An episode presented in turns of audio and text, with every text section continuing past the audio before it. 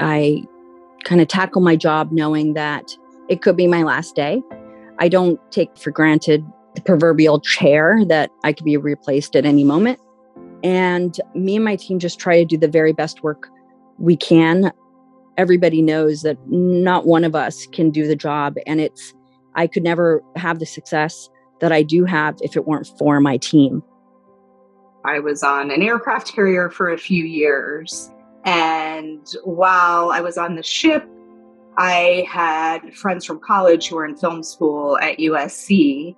And so I would come up to visit them rarely when we were in port. but I, I, started to get to know the entertainment industry through them. We've always sort of had the philosophy of just keeping our heads down, you know, not looking over our shoulders at what anyone else is doing and trusting ourselves. So I think that's been our guiding light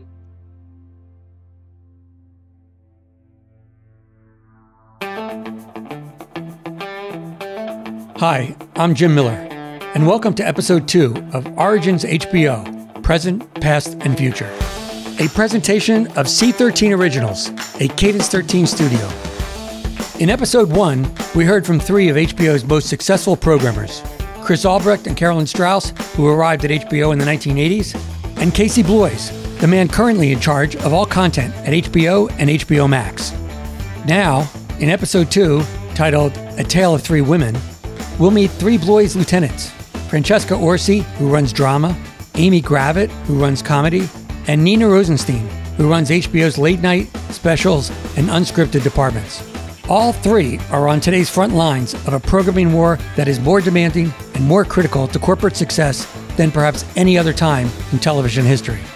The goal is to give you a sense of what these individuals, who have a great deal to do with what you watch from HBO on your screens, are like and how they think.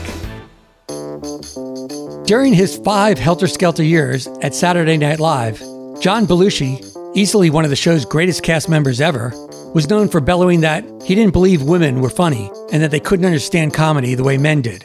He was notorious for declining merely to read a sketch because a woman or women had written it. Of the roughly 10,000 reasons to wish John Belushi were still alive today, one is the opportunity to learn what Belushi, or as Dan Aykroyd nicknamed him, America's guest, would be saying as he walked into HBO to meet its current Dean of Comedy, Amy Gravitt. As Executive Vice President of HBO Programming, Gravitt runs all comedy development and production.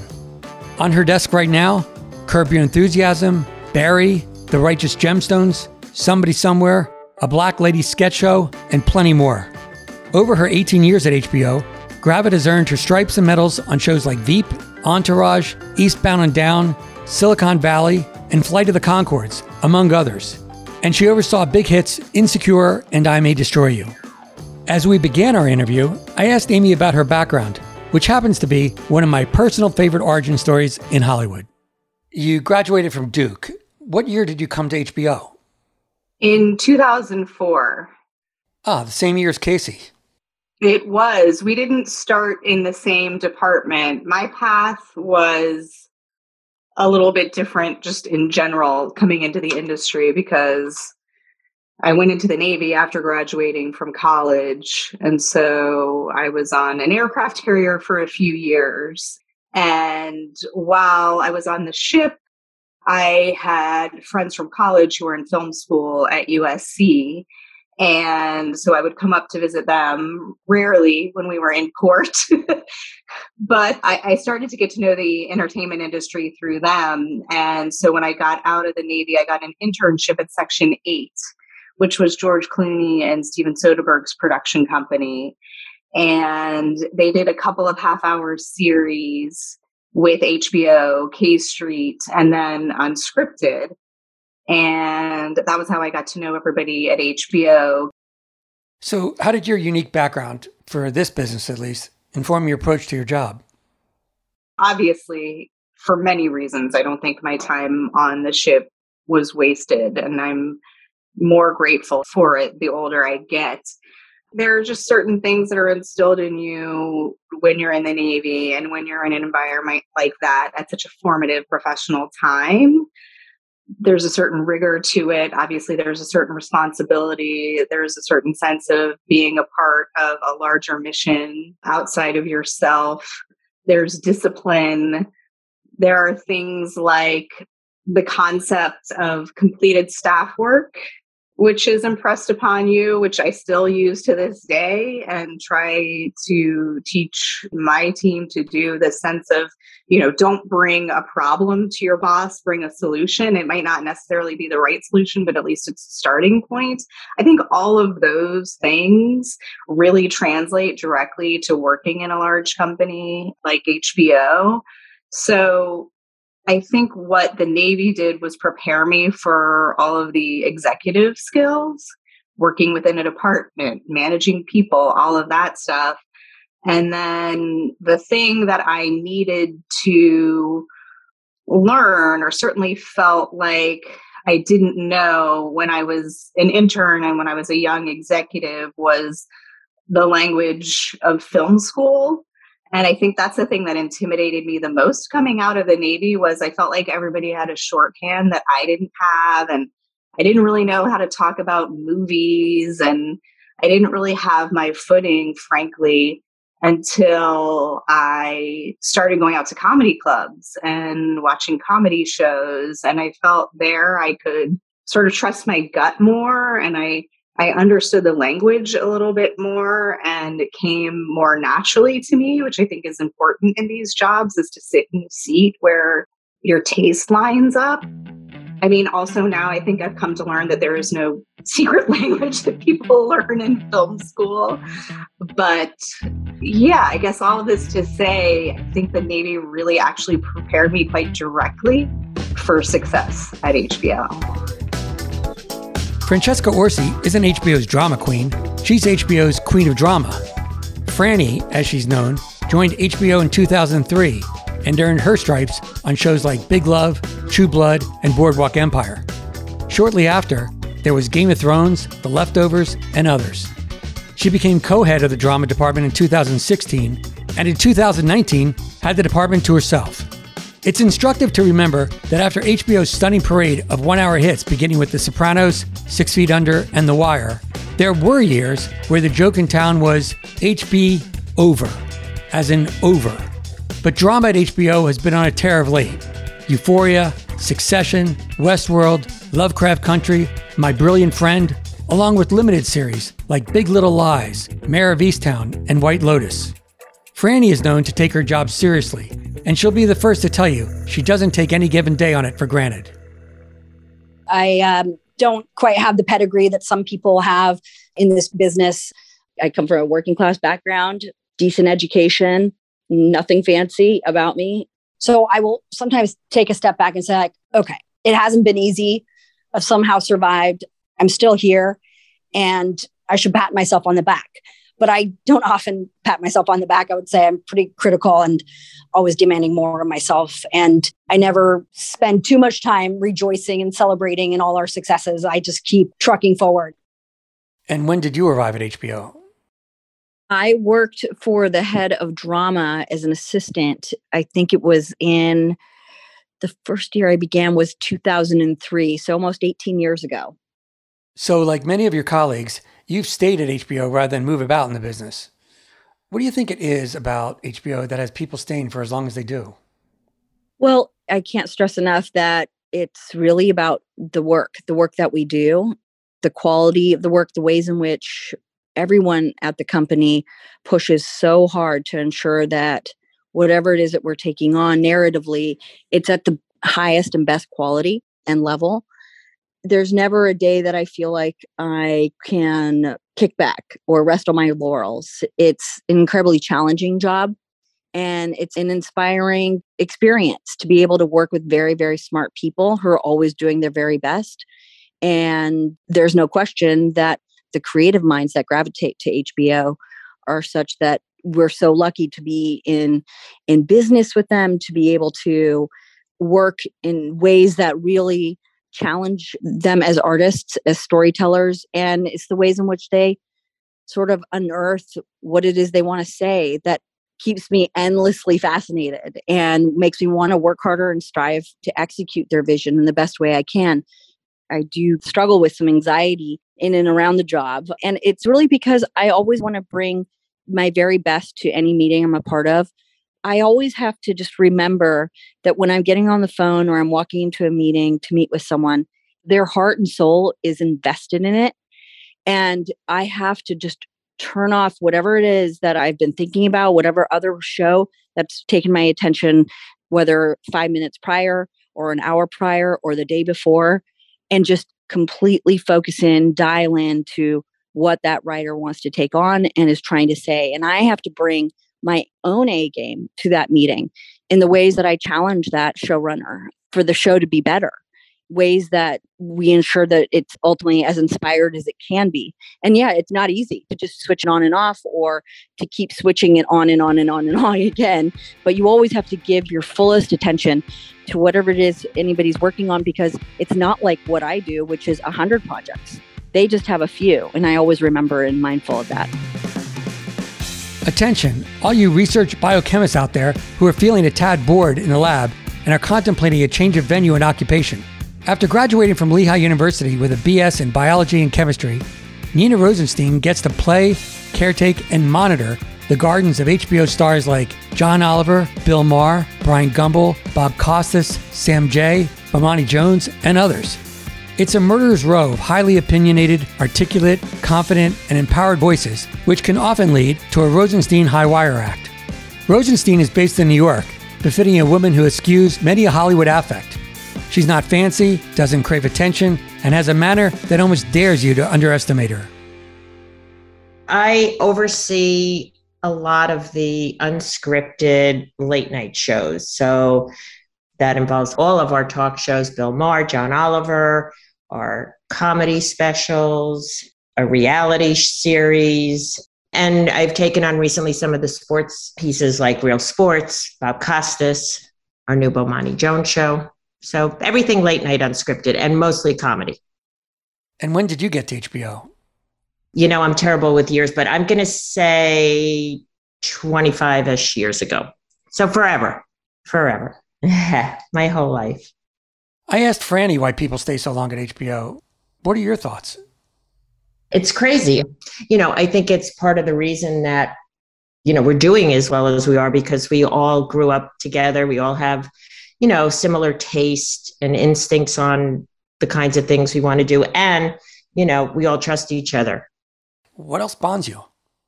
We've always sort of had the philosophy of just keeping our heads down, you know, not looking over our shoulders at what anyone else is doing and trusting ourselves. So I think that's been our guiding light, and, you know, it's proven to work. Coming up next, how does the network manage its relationship with showrunners? And what's the deal with notes at HBO? Their reputation is one of being hands off. What does that really mean? They said it couldn't be done. They say it bordered on impossible. When someone says I can't do something, I usually agree with them. and now, against all odds, this completely mediocre comedy podcast has done the unthinkable. They got listeners. We got listeners. No way. Amazing. Now available on the Odyssey app or wherever you listen to podcasts. I'm so happy we're at Odyssey now. Oh my God, they're amazing. The Commercial Break Podcast. You heard it here last. During an interview with Bill Hader about his show Barry, I asked him about working with HBO, and he went into a 10 minute soliloquy on the joys of working with Amy Gravitt. Praise from Hader is quite a prize. You know, there are no layers between us and the showrunner. There's no layer between me and Bill when we're talking right now about season three of Barry. He sends stuff over when it's ready. I take a look and you know, sometimes it can be a shorthand on text, it can be a phone call, it can be an email if I feel like I need to sit back and really think about something you know, you also need creative instincts. And I have the benefit of now 18 years of working on half hour material. And I think each relationship is different with each showrunner, just like, you know, any friendship is different or any relationship is different. I think what Casey and I developed early on was a certain process where before we even talk to the showrunner, we've read, we've discussed, we've drafted notes, we've revised notes together and really sat with the material as much as we can. You know, we don't approach any script, and I mean this from the pilot script stage through a series finale casually. I never talk to a showrunner without reading the material multiple times before I hop on the phone or step into the meeting. And I think, I mean, that's that's certainly the bare bones requirement when you're talking to somebody about words that they have put down on the page. I also think early on, Casey and I talked about this concept of actionable notes, right? We're giving notes that are actually something that somebody can put into effect on the script. And I think when you hear or have heard about like this idea of executive notes in the past and it's sometimes can be you know a lot of opinions flying around or ideas of what we might have for what the characters would do. And it's not our job to tell any showrunner what the characters would do. It's not up to us. But what we can do is do say things like, I pause every time I read this section of the script for some reason. Like, you should look at that area. And obviously, it's not as vague as that normally, but we take our time with it. And I certainly take my time with it. Like, that's the job the job is reading and revising and refining and then figuring out in tandem with the showrunner when they want to let you into the process. So they have faith that we know what works for our audience and what works for our slate, and that we're approaching it from a position of I'm not here to change the story that you want to tell. I'm here to help you make the best version of that story. And so I don't really have an agenda for the shows so much as I just want to step in and be an educated set of fresh eyes at some point in the process, both on the page, in script phase, and in the edit bay, in cut phase. And, you know, it's different at different points in a series, it's different with each showrunner.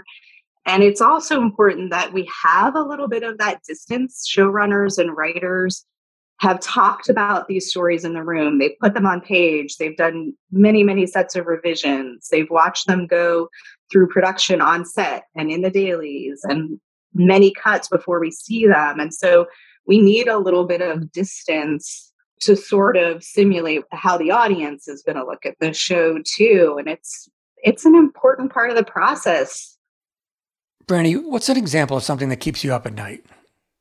What keeps me up is really the fact that we've had so much success. And I've been very lucky to oversee a number of shows in recent years that have done very, very well. And I'm proud of a number of shows that are going to be coming out and, and rolling out over the next year or two that are going to hopefully be hits, not unlike some other shows we've done are. And it's hard to be on top because there's only one place you could go, and that's down the bar is high. And for us to stay the best, it's no easy task. It's something we all have to work hard for. And sometimes there's just not enough hours in the day to achieve what we need to be achieving. But it's the sheer volume the volume of agents, producers, managers, independent writers that may not have proper representation, but find you somehow and they seem to have something to say that you give an opportunity to. You know, there's so much material coming in by week's end, by Friday night at five, I think we have up to 40 submissions, various specs, and looking at the week ahead, a number of pitches that those writers looking to sell their hearts out and set up a show with HBO. And it's just a lot of work to get through. And what I struggle with and feel most pressured by is that I'm saying no to something that possibly could have been something. And I want to always ensure I'm not letting something great get away. So there's an added burden of you rejecting it and it winds up being not just a hit for one of your competitors, but also known to be something HBO could have had but rejected. Yes and no. I do at times struggle with it, but if I'm saying no to something and my team and I have all evaluated it and we feel confident ultimately in the pass, there's a lot to be said in terms of just getting up a pilot script and taking it all the way home as a series that gets greenlit and airs from season to season or even as a limited. There's so much that is involved in making a show. So I sometimes find more often than not find that if I'm letting something go and it ends up at Netflix or at Amazon or FX or Disney, it ultimately probably was not right for HBO in that whatever ends up being elsewhere was not going to be the show that we ended up making because I didn't quite see it. My team and I didn't quite see it on the page early on. If it's not entirely there in that first draft, it's probably not going to totally be there come episode 10. Do you know what I mean? So you just know when something's not right. For those out there who are dreaming of being Amy one day, what's a typical day like?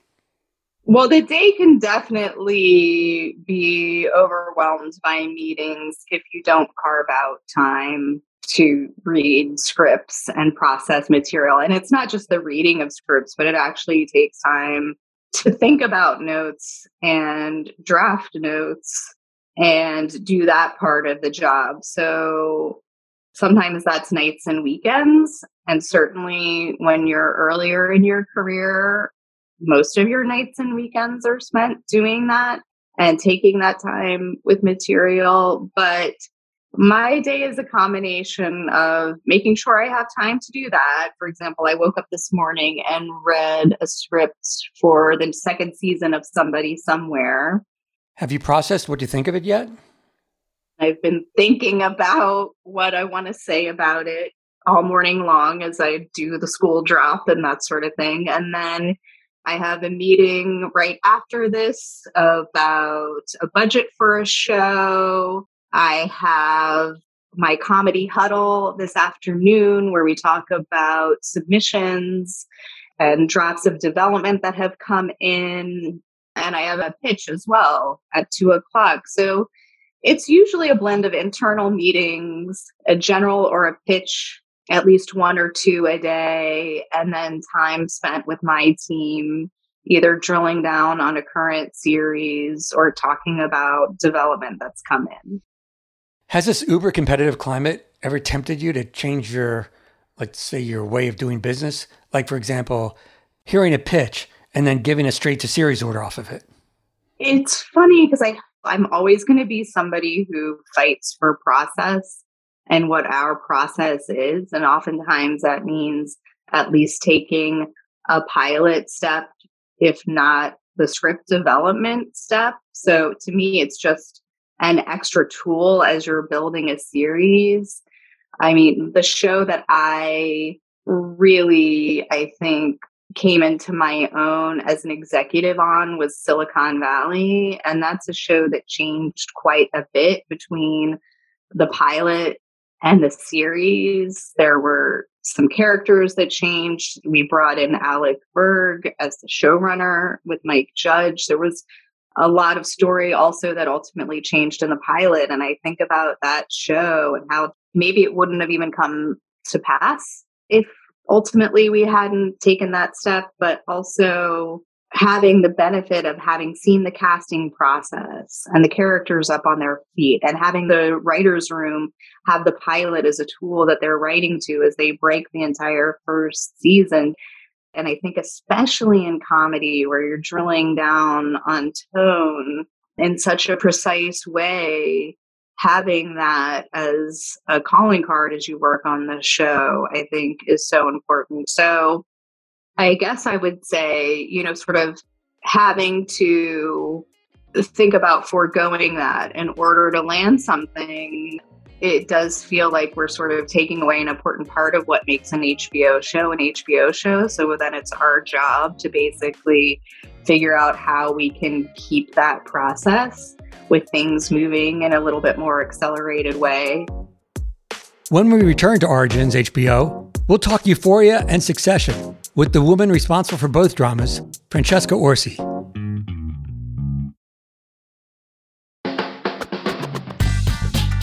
There are few sure bets in the scripted television game. Even the best programmers can't always predict how audiences will ultimately respond to their efforts. That's why I asked Franny if she ever gets surprised in her job and mentioned the incredible level jump in the ratings for Euphoria in season two. I didn't anticipate it for Euphoria, and I I'm not sure if I just come from more of a place of humility. I I always want the best for our shows. I want them all to be incredibly successful. But uh, at times, I always wonder: Will it be successful? Will people take the time to take this in? Will they get it? Is this maybe too much for them? You know, Euphoria is an example of one that's brought a lot of discomfort to a number of people. But I would say that the success of that show is in large part because the platform of HBO Max, which I'm really grateful for. You know, I'm just so, so proud of Sam. I'm proud of Zendaya, who was an executive producer this past season and stepped into her role as an executive producer in ways that I wasn't even expecting, to be totally frank. I mean, she was all hands in it, heart in it, head in it. I mean, she just dedicated herself to the role of Rue, but to the role of an executive producer. So was a real partner to Sam and to HBO along the way. I know how hard Sam Levinson works. I know that he literally put his blood, sweat, and tears into making season two. That it touched as many people as it did touch and is touching and will continue to touch. I'm not shocked. He's speaking something in a way that's so honest and so real and doing it with such powerful artistry. The numbers are where they are because it is exactly what it deserves. I just haven't been shocked by the monster it's become and how many people have connected with it. And that's what he deserves. And he's worked hard to achieve it. Let's talk succession for a moment. How sick are you of hearing the show doesn't have any likable characters? You know, I know that's been written and said a lot, but the truth is, I find those characters very likable. They're just unapologetic in the way they are wired and the way they think and the way they express themselves. And I think the reason why so many are connected and taken with them is because they really reflect back kind of what we're oftentimes thinking in our own heads, but may not be saying. So, you know, we're flawed, we're fractured people, we're damaged people. And it's what we see across the cast Succession and all our shows. And it's the humor that allows that show to go down a little easier at times. It's the wit, it's some of the irony in which they interact, it's all the banter, it's the tone. But the truth is, what they say and do isn't necessarily unlike what we will say and do in our own microcosms, if you will. What's your appetite like now in the beginning of 2022? Are you satisfied with what you have, or do you feel like, you know, you need to go on a buying binge and need to come up with more content? I feel like our doors are always open and we're always actively looking, you know, and going out and seeing who's got something really interesting. And and you know, I think if we're talking about specials, or really if we're talking about anything, I think for stand-ups, getting an HBO hour is still, you know, I hear it all the time. It's still the gold ring. Like comics today, they grew up on Carlin specials and Robin Williams specials. So they're they're all like, I really want to land here. So, you know, right now I'd say for me, I'm focused on a second season of Sam Jay, which is a show that I really feel is so provocative, so smart, and I'm focused on that. And we're also launching a show with Bomani Jones. So I feel like having two shows like that that are in their infancy is, you know, important to get right. And how do you define success? For me personally, I'm always driven by finding shows that, you know, if I could say something broke the mold a little bit and made people sit up and notice it and talk about it, then to me, that's a success. You know, like with Bill Maher and John Oliver, even We're Here, I feel like they're all, you know, shows that are just a version of something that people are familiar with, but still feels really fresh. I think it starts with partnering with the best people. So there's always going to be, you know, when you're bringing the caliber of talent that we work with into the company, you, there is a certain amount of trust, and you know you're going to get something good. So, so there is that. But I think we're always there as a sounding board, and I think as much as people will say, like I, you know, they don't tell me what to do. I think they do listen. We're always able to give thoughtful and smart and not overbearing kind of meddling so that it does feel like there is a certain amount of autonomy. And, you know, I think one of the things that defines HBO is that we're so talent friendly and we do include them in every part of the process. In an effort to understand the success and crazy good reputation Casey Bloys is now enjoying, I asked Franny and Amy about their boss. Here's Franny. First of all, I love Casey. Casey's probably one of the greatest human beings I know. He's been incredibly generous with me. He's seen in me things that I haven't seen in myself. He's given me opportunities that I'd say a number of people I worked with in the past would have never given me or unlikely would have given me. And I appreciate him for who he is as a person, as a man, and as a real leader. He's incredibly fair, he's smart, and the two of us honestly can't stop laughing. He makes me laugh harder than most people.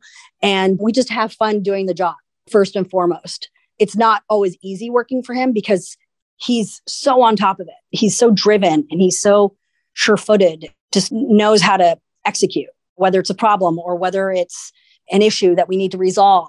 He cuts through it easily and quickly and confidently.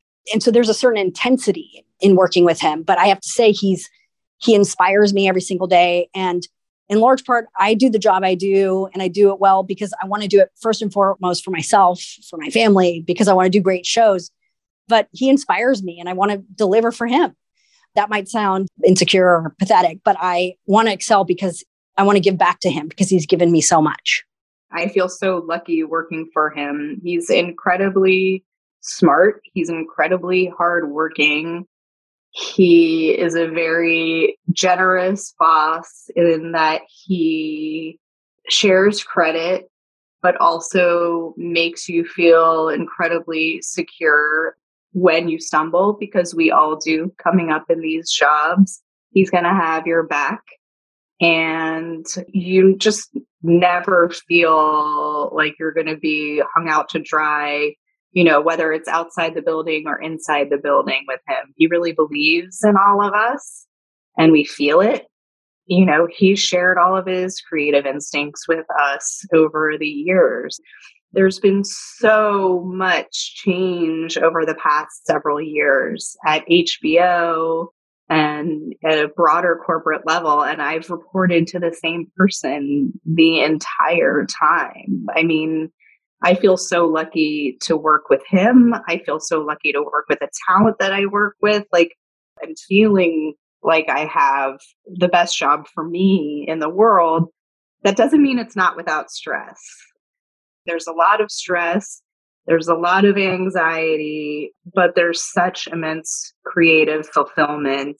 And, you know, we have a huge platform to help people get their stories on the air. And it's so fun to watch that process. I mean, to have had the run with Issa just sitting early on, Casey and I, with her and with our manager, talking about the pilot script for Insecure to seeing where she is now. It's just so gratifying to have been a part of that process. And obviously, certainly nothing that I could have imagined when I was the disbursing officer on the USS Constellation in the middle of the Persian Gulf in the summer of 1997. Coming up on episode three, we'll leave executive suites and go on location. You'll hear from the creator of The Wire and other landmark HBO shows, David Simon, along with his producing partner, Nina Noble, and Prentice Penny, the man who ran Insecure Issa Rae's bold and tender portrait of life in South Los Angeles. Thank you for listening to Origins, a presentation of C13 Originals, a Cadence 13 studio. This podcast is executive produced by myself and Chris Corcoran, Chief Content Officer and founding partner of C13. It's produced and edited by my brother in arms, Chris Basil, who always delivers. Many thanks extend to Terrence Malangone, who provides much appreciated production assistance in the trenches, and our terrific Cadence 13 gang. Production coordination by Kelly Rafferty, marketing, PR, and graphic design from Maura Curran, Josephina Francis, Hilary Schuff, and Kurt Courtney. Cadence 13 is an Odyssey company. We'll see you next episode.